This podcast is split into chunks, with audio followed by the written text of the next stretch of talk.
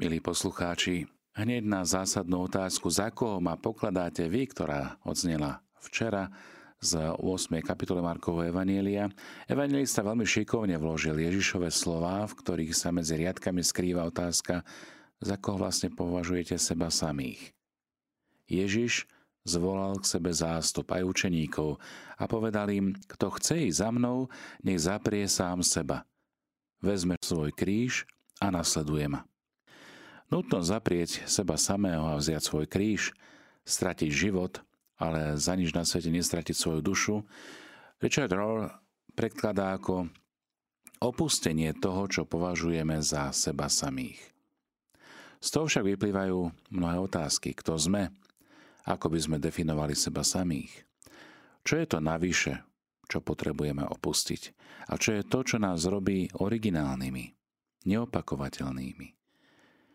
Podobne ako pri cibuli potrebujeme zhadzovať postupne všetky tie vrstvy, všetky šupky, aby sme sa dostali k svojmu jadru. Podobne to je aj v takomto prípade. Pri hľadaní otázky, alebo odpovede lepšie povedané, na otázku, kto sme. Ono je tým, čo zostane, keď odhalíme všetky pracovné úspechy, neúspechy, tým, ktorý vedieme záväzky voči rodine, dom, auto, možno luxusné dovolenky. Čo zostane z nášho života? Čo je esenciou, čo je podstatou nášho života, nášho bytia? Ako vnímame seba samých pred sebou samým? Ak na Ježišovú otázku prišla odpoveď jedného z ľudí, na túto našu otázku prichádza odpoveď priamo od Boha. Možno nás to prekvapí, možno nie. Ale Boh ti hovorí, ty si môj milovaný syn, Ty si moja milovaná dcéra. V Tebe mám zalúbenie. Túto odpoveď budeme počuť zajtra. Samozrejme trošku predbieham, ale opäť platí, že aj danú odpoveď potrebujeme vnútorne prežiť. Potrebujeme sa s ňou stotožniť. A to chce naozaj dôležitý rozmer času. Klásy otázky, na ktoré chceme hľadať odpovede. Každý sám za seba, ale ako spoločenstvo. Dnes počujeme v Evangeliu, kto chce ísť za mnou, nech zaprie sám seba, vezme svoj kríž a nech ma nasleduje. Nedávno som čítal takú veľmi peknú esej, kde sa hovorí o istom sochárovi, Ardentem, ktorý chcel po sebe zanechať skvelú sochu z mramoru. A táto socha mala byť taký symbol hrdého, pyšného človeka, ktorý sa odvážne driape hore po skalách.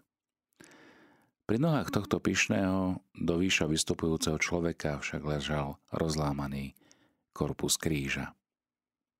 Keď umelec stvoril túto sochu z mramoru, chcel tým ako si povedať, že človek si dá rady aj bez Ježiša Krista. Keď túto sochu umiestnili v múzeu, umelec bol zvedavý, aký dojem vyvolá jeho dielo u návštevníkov. A tak sa skryl do kúta a pozoroval okolo stojacich pozorujúcich hostí. Niektorí jeho dielo obdivovali, iní sa nad ním pohoršovali. V danej chvíli prišla istá mladá dievčina so slzami v očiach. Zomrela jej matka a vo svojej bolesti hľadala útechu. Žiaľ, nenašla ju a keď sa pozrela na sochu, odišla ešte viac rozlútostená a uplakaná. Plynuli roky. Sochár Ardente ťažko ochorel a potreboval opatrovateľku. Starala sa o neho istá žena. Sochár sa vtedy dozvedel, že ona bola to dievčatko, ktoré videl ľutostivo plakať pri svojej soche v múzeu. Skúsenosť ťažkej choroby a staroba spôsobili, že sa stal pokorným a našiel cestu k viere. Pred smrťou chcel vytvoriť ešte jedno umelecké dielo. A tak sa rozhodol pracovať na soche Ježiša Krista, ktorý niesol kríž. Pri nohách mu vyrastali rúže. Túto sochu prikázal umelec po svojej smrti umiestniť na svoj hrob. Paradox, realita, príbeh. Milí priatelia, podobne ako zo začiatku, Ardente mnoho ľudí nepochopí a zavrhujú Ježiša, pričom si myslia, že sa zaobídu vo svojom živote bez Neho. Takým najčastejším dôvodom, pre ktorý ľudia zavrhujú Ježiša a jeho kríž, jeho slova, ktoré sme počuli aj v dnešnom evaníliu, že kto chce ísť za mnou, nech zaprie sám seba, vezme svoj kríž a nech ma nasleduje, Pravda je taká, že my ľudia sa neradi zapierame. Neradi chceme niesť kríž. Neradi chceme vysieť na kríži. Chceme nosiť možno tak, ešte tak zlatý krížik na krku.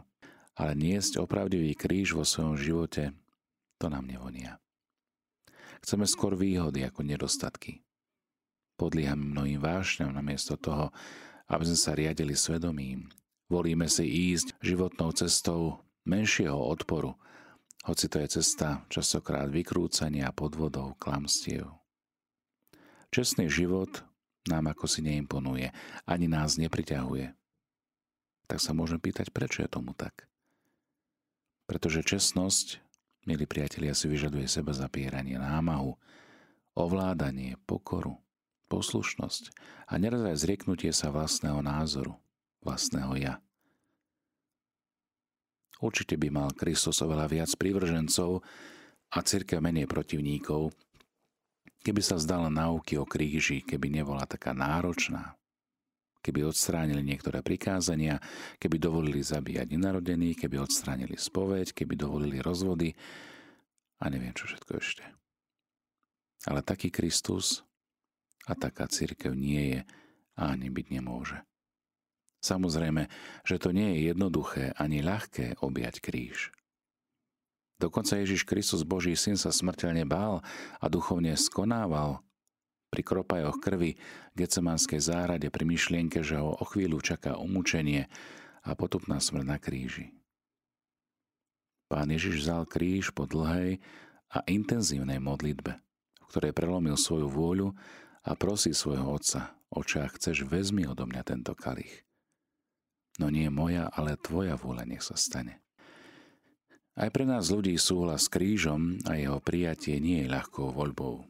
Tým viac však musíme dôverovať Ježišovi, ktorý nám v dnešnom evaníliu sľubuje, že ak budeme súhlasiť s krížom, vezmeme ho a pôjdeme za ním.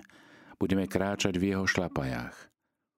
Áno, šlapajách, ktoré sú poznačené krvou z jeho rán ale Ježiš povedie náš život. On nám ukáže cestu. Lebo On je cesta, pravda i život. On nás povedie k životu lepšiemu a svetejšiemu tu na zemi a napokon k väčšnému životu v nebi.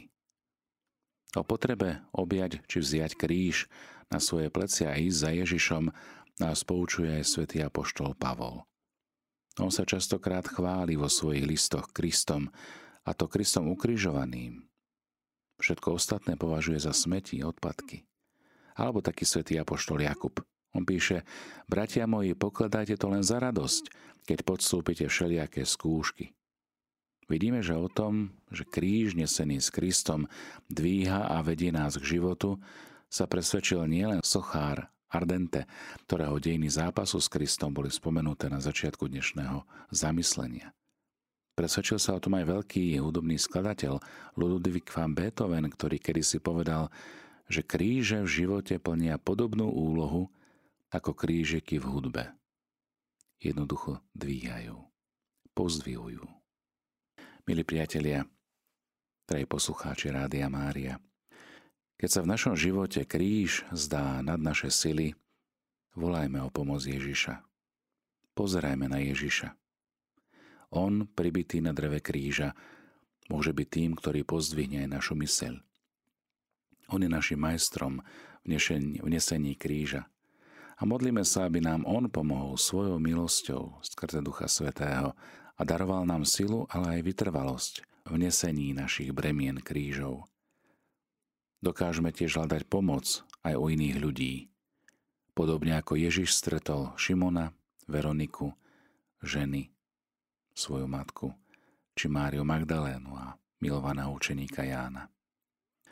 Oni tvoria ten úzky vzťah lásky, dôvery, ale aj pomoci a podpory na Ježišovej krížovej ceste.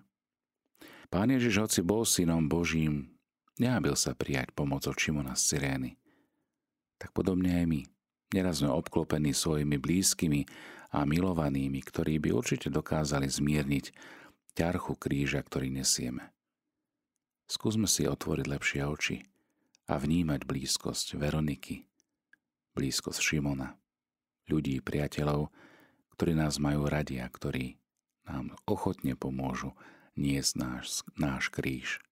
A zároveň buďme aj my pohotoví byť Šimonom, Veronikou, človekom, ktorý vidí utrpenia kríž iného a buďme im ochotní pomôcť.